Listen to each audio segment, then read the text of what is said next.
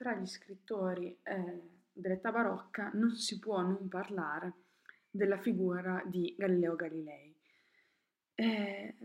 Galilei nacque a Pisa, siamo nel 1564, da una famiglia fiorentina di nobili origini. Il padre, di nome Vincenzo, esercitava il commercio, ma coltivò con passione anche interessi musicali, raggiungendo in questo settore una competenza tale da diventare uno dei più autorevoli animatori della camerata fiorentina. E Galilei proseguì gli studi iniziati in un convento fiorentino, quello di Vallombrosa, presso l'Università di Pisa, siamo nel 1580, lì si dedicò subito alla medicina, poi la abbandonò per la matematica e la filosofia naturale. Fondamentale per i suoi successivi sviluppi fu l'incontro e lo studio dell'opera di Euclide, di Archimede, ma alla fine nel 1585 abbandona l'università senza aver concluso di fatto nessun percorso di studi regolare e questo giovane Galilei, che nel 1586 aveva già fatto il suo esordio nel mondo scientifico proponendo una relazione sulla bilancetta idrostatica che aveva ideato per determinare il peso specifico dei corpi, vi rientra qualche anno dopo, nel 1589, come docente di matematica, dedicandosi in particolar modo alle ricerche sulla meccanica. A questi anni, quelli tra gli anni 80 e 90, risalgono i primi tentativi di superare i presupposti tradizionali della disciplina, tentativi però che per il momento ancora non approdano a risultati significativi. Molto più fertile è il periodo successivo, quello che corrisponde al suo trasferimento all'Università di Padova, dove si sposta nel 1592, attirato da un sensibile aumento di stipendio. E in questo vivace ambiente intellettuale della città, protetto anche dalla tolleranza assicurata dalla Repubblica ai suoi intellettuali, entra in rapporti di amicizia con Paolo Sarpi e Sagredo. Instaura legami epistolari con grandi personalità straniere, vivendo quello che arriverà a dire 18 anni migliori della sua vita. Al 1602 corrisponde la scoperta dell'isocronismo del pendolo. Nel 1604 inizia a formulare le leggi sulla caduta dei gravi, al cui perfezionamento avrebbe lavorato ancora per diversi anni. La frequentazione dell'Arsenale di Venezia, che era il luogo in cui si realizzava in concreto la sperimentazione delle tecnologie di punta del tempo, e la collaborazione anche con la progettazione delle fortificazioni di terraferma in cui la Repubblica impegnava ingenti risorse, contribuirono a rafforzare in lui la coscienza delle innumerevoli possibilità data dal contatto tra la ricerca matematica e fisica e la sperimentazione tecnica, finalizzata alla costruzione di strumenti pratici sempre più precisi e sempre più affidabili. A questi anni risale anche l'invenzione del compasso geometrico e militare e al 1609 la scoperta del cannocchiale. Oltre a perfezionare gli strumenti che erano già in uso in Olanda, di cui probabilmente ebbe notizia, seppur vaga, fu sicuramente il primo a intuirne e sfruttarne le possibilità come strumento di osservazione scientifica del cielo. La relazione con cui annunciò al mondo le scoperte astronomiche effettuate con questo nuovo strumento del cannocchiale attraverso il Sidereus Nuncius, cioè avviso astronomico, nel 1610, gli garantì una fama internazionale. Seguì la scoperta di 4 satelliti di Giove, da lui chiamati Medici per onorare il Granduca di Toscana, che fu suo allievo e fu suo futuro protettore, così come la scoperta delle macchie della Luna, delle fasi di Venere, non contraddiceva semplicemente la cosmologia tradizionale, ma andava a minarne del tutto le fondamenta, perché risultava evidente che il modello tradizionale dell'universo non sarebbe valso a spiegare queste nuove realtà che venivano rivelate al mondo grazie all'osservazione. Superate felicemente, grazie anche all'appoggio di un altro astronomo tedesco famosissimo, Keplero, che opera dal 1571 al 1630, quindi superate le polemiche di cui era stato immediatamente oggetto soprattutto ad opera degli astronomi della Compagnia di Gesù, Galilei si trasferì a Firenze come primario matematico e filosofo del Granduca di Toscana, che era Cosimo II. La carica prevedeva un significativo stipendio e non implicava obblighi di sorta, quindi questo gli permetteva di impegnare tutte le energie nella ricerca scientifica. Il titolo, tra l'altro, di filosofo gli consentiva anche di pronunciarsi ufficialmente, facendosi scudo dell'autorità del suo protettore, Cosimo II, su questioni non puramente tecniche e matematiche. Mentre la sua versatilità lo portava ad escogitare un nuovo strumento scientifico destinato ad ampliare il campo di osservazione e di studi della scienza, adattando il cannocchiale adesso alla visione ravvicinata, quindi trasformandolo in microscopio, il perdurare di feroci attacchi alla sua opera lo costrinse in questi anni ad assicurarsi il consenso degli astronomi della Compagnia di Gesù raccolti nel Collegio Romano. L'appoggio del gesuita che si chiamava Cristoforo Clavio e dell'Accademia Romana dei Lincei però non bastò a porre fine a questo conflitto apertosi a questo punto con molti esponenti della Chiesa preoccupati per le conseguenze teologiche delle scoperte di Galilei, e Galilei decide di ricorrere da quel momento in avanti per sostenere le sue ragioni non al latino ma al volgare, per permettere a un pubblico più vasto di studiosi, quindi non accademici, di tecnici non legati all'insegnamento universitario, di partecipare direttamente al dibattito. E riferendosi alla propria Storia delle macchie solari e dei loro accidenti, pubblicata nel 1613, affermò di averla scritta in vulgare perché ho bisogno che ogni persona la possa leggere. Anche nella famosa lettera padre Castelli, Galilei propose alla fine del 1613, con la distinzione tra conoscenza scientifica e conoscenza religiosa del mondo, entrambi provenienti da Dio, una soluzione che a noi pare normale, banale della questione, perché viviamo in un mondo in cui la scienza di Galileo ha avuto il sopravvento sui pregiudizi dell'epoca, almeno nei paesi di cultura occidentale, ma l'ipotesi di Galilei implicava in sostanza il riconoscimento pieno del diritto della scienza a proseguire le sue esplorazioni nel mondo secondo i criteri che solo lei avrebbe elaborato per perseguire i propri scopi nel più efficace dei modi. Proponeva inoltre un'interpretazione delle sacre scritture di tipo storicistico, perché basata sull'ipotesi che esse andassero interpretate tenendo presente il livello di conoscenza raggiunto dagli autori dei libri nel momento storico in cui essi scrivevano appunto i testi sacri. Per quanto ispirati da Dio, e questo non si mette in dubbio, si erano espressi come uomini, e quindi come esseri condizionati dalle credenze, dalle convenzioni che circolavano nella loro epoca. Si sarebbe trattato quindi di interpretare e tradurre il testo sacro, accettando serenamente il dato obiettivo della trasformazione continua e inarrestabile degli strumenti umani, della conoscenza, della comunicazione e l'inevitabile relatività delle formulazioni umane, che non risparmia neppure un argomento così importante come la rivelazione divina. Si tratta di una proposta che la Chiesa della Controriforma non avrebbe mai potuto accettare senza rinnegare i propri principi, compromettere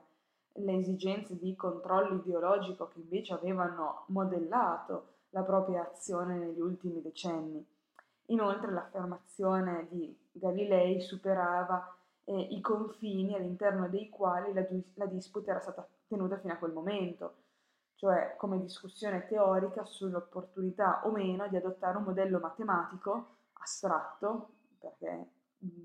si tratta di studio puro della matematica, che permettesse di calcolare con maggiore semplicità e precisione le anomalie che il corso dei pianeti presentava rispetto alle previsioni basate sul modello geocentrico tradizionale.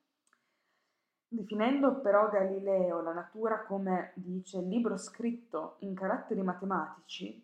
egli di fatto affermava la corrispondenza tra la teoria eliocentrica proposta da Copernico, che poneva il Sole, l'Elios, al centro del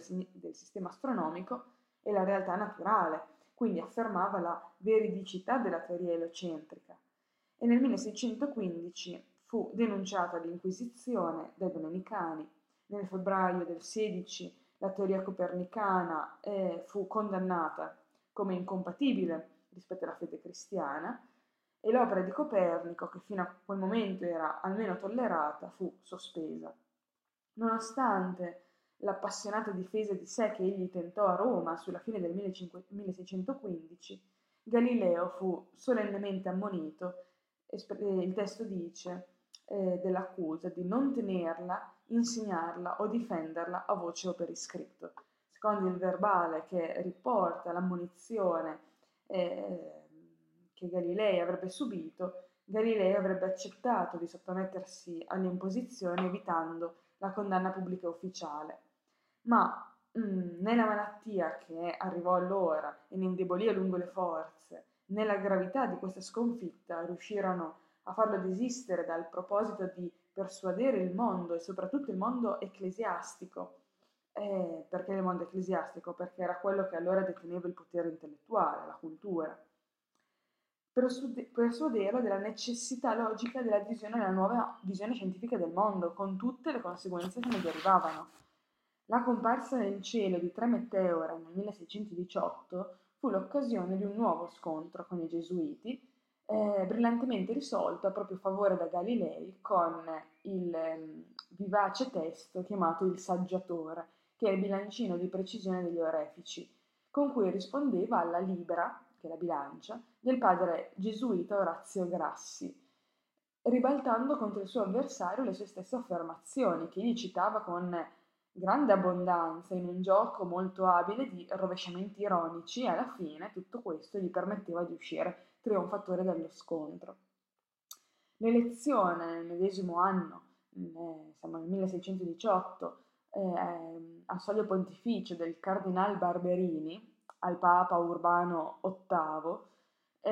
uomo di mente aperta, antico stimatore di Galilei, fece sorgere in lui nuove speranze e lo indusse a portare a termine un'opera a cui lavorava da anni, che presentasse in termini scientifici, ma in forma accessibile al largo pubblico, il contrasto tra le due opposte tesi.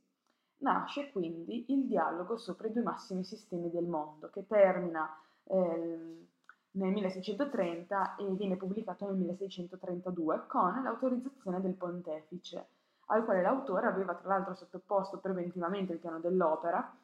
accettando di proporre le due tesi come teorie astratte e di mantenere nell'esposizione un atteggiamento di neutralità. Persuaso dal fatto che l'accettazione dei limiti ideologici proposti dal pontefice andasse intesa come un fatto puramente formale, e fiducioso anche nel fatto che la Chiesa avrebbe abbracciato la causa della scienza nuova, Galilei fece di quest'opera la più efficace, la più persuasiva dimostrazione dell'insensatezza che minava le posizioni dei tradizionalisti. La forma dialogica è anche congruente con gli atteggiamenti metodologici innovatori e rafforza lo svolgimento della discussione, della dimostrazione, dà validità al metodo e agli atteggiamenti proposti dai personaggi che vengono incaricati di esporre questa rivoluzionaria teoria eliocentrica di Copernico. Ma premuto da circostanze politiche interne e internazionali che chiedevano in quel momento un'esibizione di fermezza nel reprimere il dissenso e richiedevano di usare grande rigore per non dare l'impressione di essere stato ingannato dall'autore, il pontefice Urbano VIII, anche se aveva approvato l'opera, lasciò mano libera ai gesuiti e quindi ritirò la protezione che aveva dato a Galilei.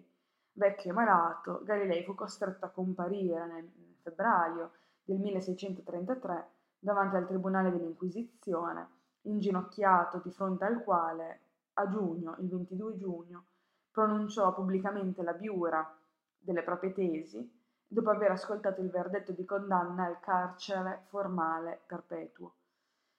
Sottoposto alla sorveglianza continua del tribunale, tenuto in condizioni di quasi assoluto isolamento,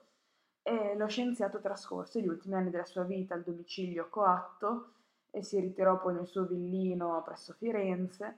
e qui, per quanto profondamente scosso e amareggiato, Galilei proseguì con determinazione i suoi studi di meccanica, che riuscì a completare e sintetizzare nella più rivoluzionaria delle opere, con le quali superava le ultime difficoltà che impedivano l'accettazione delle nuove teorie, e scrive nel 1638 i discorsi e dimostrazioni intorno a 2 nuove scienze, che pubblica in Olanda. L'opera, attraverso l'elaborazione matematica delle esperienze che Galilei stava conducendo sulla resistenza dei materiali e lo studio della dinamica, pose le basi su cui si svilupperà tutta la fisica e la scienza moderna, offrendo con il nuovo concetto di moto, che propone lui, un elemento unificatore di tutte le osservazioni e le ipotesi elaborate dal suo autore, e insieme una prova evidente dell'efficacia del metodo sperimentale. L'opera non incorse nella condanna dei teologi dell'Inquisizione, probabilmente perché non capirono la connessione con le opere precedenti e la portata di questi risultati, che permettevano l'unificazione, attraverso la scoperta di questi concetti fisici, dello studio dei fenomeni terrestri e dei fenomeni celesti, sottoposti quindi alle stesse leggi e alle stesse verifiche sperimentali. Galilei, sempre più indebolito dall'età, dalla progressiva cecità, fu anche colpito negli affetti familiari, perché scomparve prematuramente la figlia Virginia, che l'aveva affettuosamente seguito quando era stato condannato al carcere. Continuò le sue indagini fino alla morte nel 1642, sempre con lo stesso grande spirito di conoscenza. Se la figura di Galilei appartiene alla storia della civiltà in tutti i sensi, la civiltà mondiale, nella prospettiva della quale acquista la sua proporzione come uomo che forse più di ogni altro contribuì alla nascita del mondo moderno,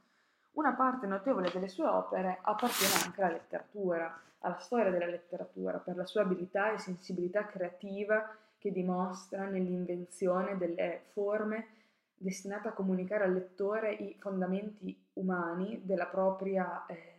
proposta innovatrice. Aveva avuto anche una fine educazione letteraria, interessi personali, il fatto che leggesse frequentemente le opere di Ariosto, permettono all'autore di saper utilizzare e raggiungere un'efficacia divulgativa e dimostrativa che saranno vincenti nella polemica con gli avversari.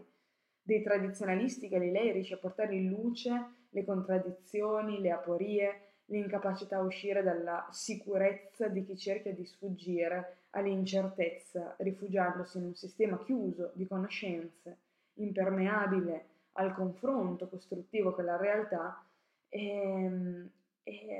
mentre l'idea e la visione di Galilei è quella di aprirsi alla comprensione della complessità dei fenomeni concreti dell'uomo e dell'universo.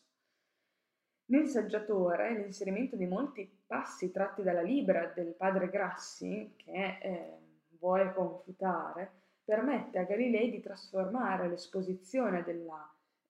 propria ipotesi sulla natura delle comete in un dialogo in contrapposizione tra 2 voci,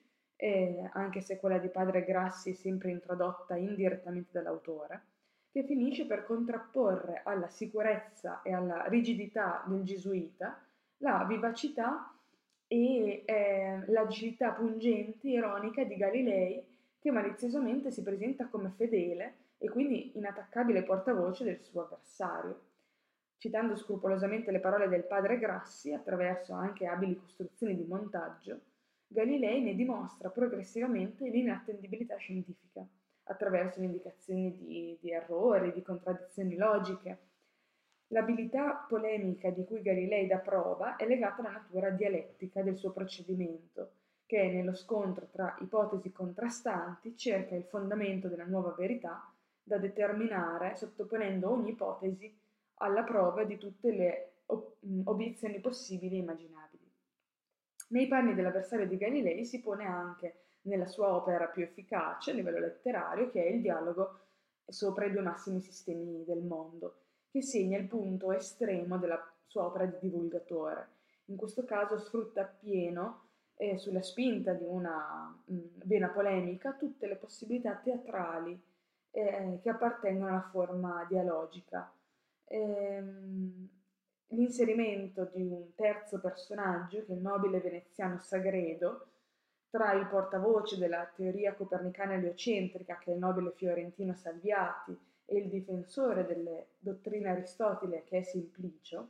permette all'autore di sfumare con efficacia l'impostazione della disputa e offre un'occasione verosimile a Salviati per dimostrare sul terreno pratico, quello dell'esperienza quotidiana comune a tutti i lettori, la validità concreta delle ipotesi copernicane del metodo di Galileo. Sagredo, l'interlocutore che dovrebbe essere ed è neutrale, è l'uomo animato dalla curiosità di sapere, desideroso di giungere ad una soluzione personale, ragionata, coerente della questione. Proprio il suo buonsenso lo porta a schierarsi pian pianino dalla parte di Salviati e a maturare un atteggiamento negativo nei confronti della dottrina dei tradizionalisti e della mentalità che questa rappresenta. Dai ragionamenti, dalle argomentazioni dei tre personaggi emerge progressivamente, con la forza della persuasione che è propria dei fatti, delle azioni della vita quotidiana, l'inconciliabilità radicale delle due concezioni della vita e del mondo. Questa impostazione fa sì che il lettore sia spinto a formarsi un'opinione personale sulle caratteristiche, sulla personalità di ciascuno dei tre personaggi posti a confronto. L'accumularsi progressivo della tensione porta anche a momenti di alta intensità drammatica, nei quali, di fronte al cozzare irrisolvibile delle antitesi di fondo, il lettore è costretto a reagire prendendo posizione per una delle due parti. Ma per quanto Simplicio soccomba anche comicamente di fronte alla forza delle argomentazioni oppostegli e sia quindi inevitabilmente condotto dalle sue stesse argomentazioni in situazioni senza via di uscita, si infila da solo in vicoli ciechi, la superiorità dell'intelligenza di Galilei si rivela nella decisione di non fare dell'avversario un personaggio solo comico, di non ridurlo ad una marionetta. Simplicio è un personaggio tragicomico, che rivela inconsapevolmente il vizio della sua personalità, cioè la paura di affrontare l'ignoto, il rifiuto del rischio, il rifiuto della grandezza, il non aver coraggio, quel coraggio che è necessario per affrontare l'esperienza della vita e della conoscenza. Il rifiuto, in nome dell'ideale astratto che l'uomo può raggiungere con l'uso coraggioso e responsabile della propria intelligenza, preclude ogni possibilità concreta di progresso, annulla ogni dignità intellettuale in chi, come Simplicio, si richiude in un esercizio ossessivo della memoria, perché pensa in questo modo, in questo disperato tentativo di costringere la viva e multiforme varietà della realtà ad adeguarsi alle parole arbitrariamente interpretate di un libro antico scritto con tutt'altro proposito da un maestro come Aristotele, che viene però tradito dai suoi seguaci timorosi di vincere la paura del nuovo e che potrebbe mettere fine alle loro antiche certezze. La scelta di proporre l'avversario come uomo limitato, ma non senza qualità, perché Simplicio è infatti tanto intelligente e leale da ammettere la propria inferiorità intellettuale, non serve soltanto a sottolineare il merito di chi lo supera in intelligenza, ma dimostra come la vera battaglia si combatta non tra due ipotesi accademiche, ma tra due concezioni della vita, tra loro inconciliabili e contrapposte. La disarmante prova di immaturità umana, prima che intellettuale, di cui Simplicio dà prova nell'invenzione di Galilei, dimostra l'urgenza e la difficoltà di trasformare abitudini di vita prima che pensiero. Si tratta infatti di rifare i cervelli il prima possibile senza perdere tempo.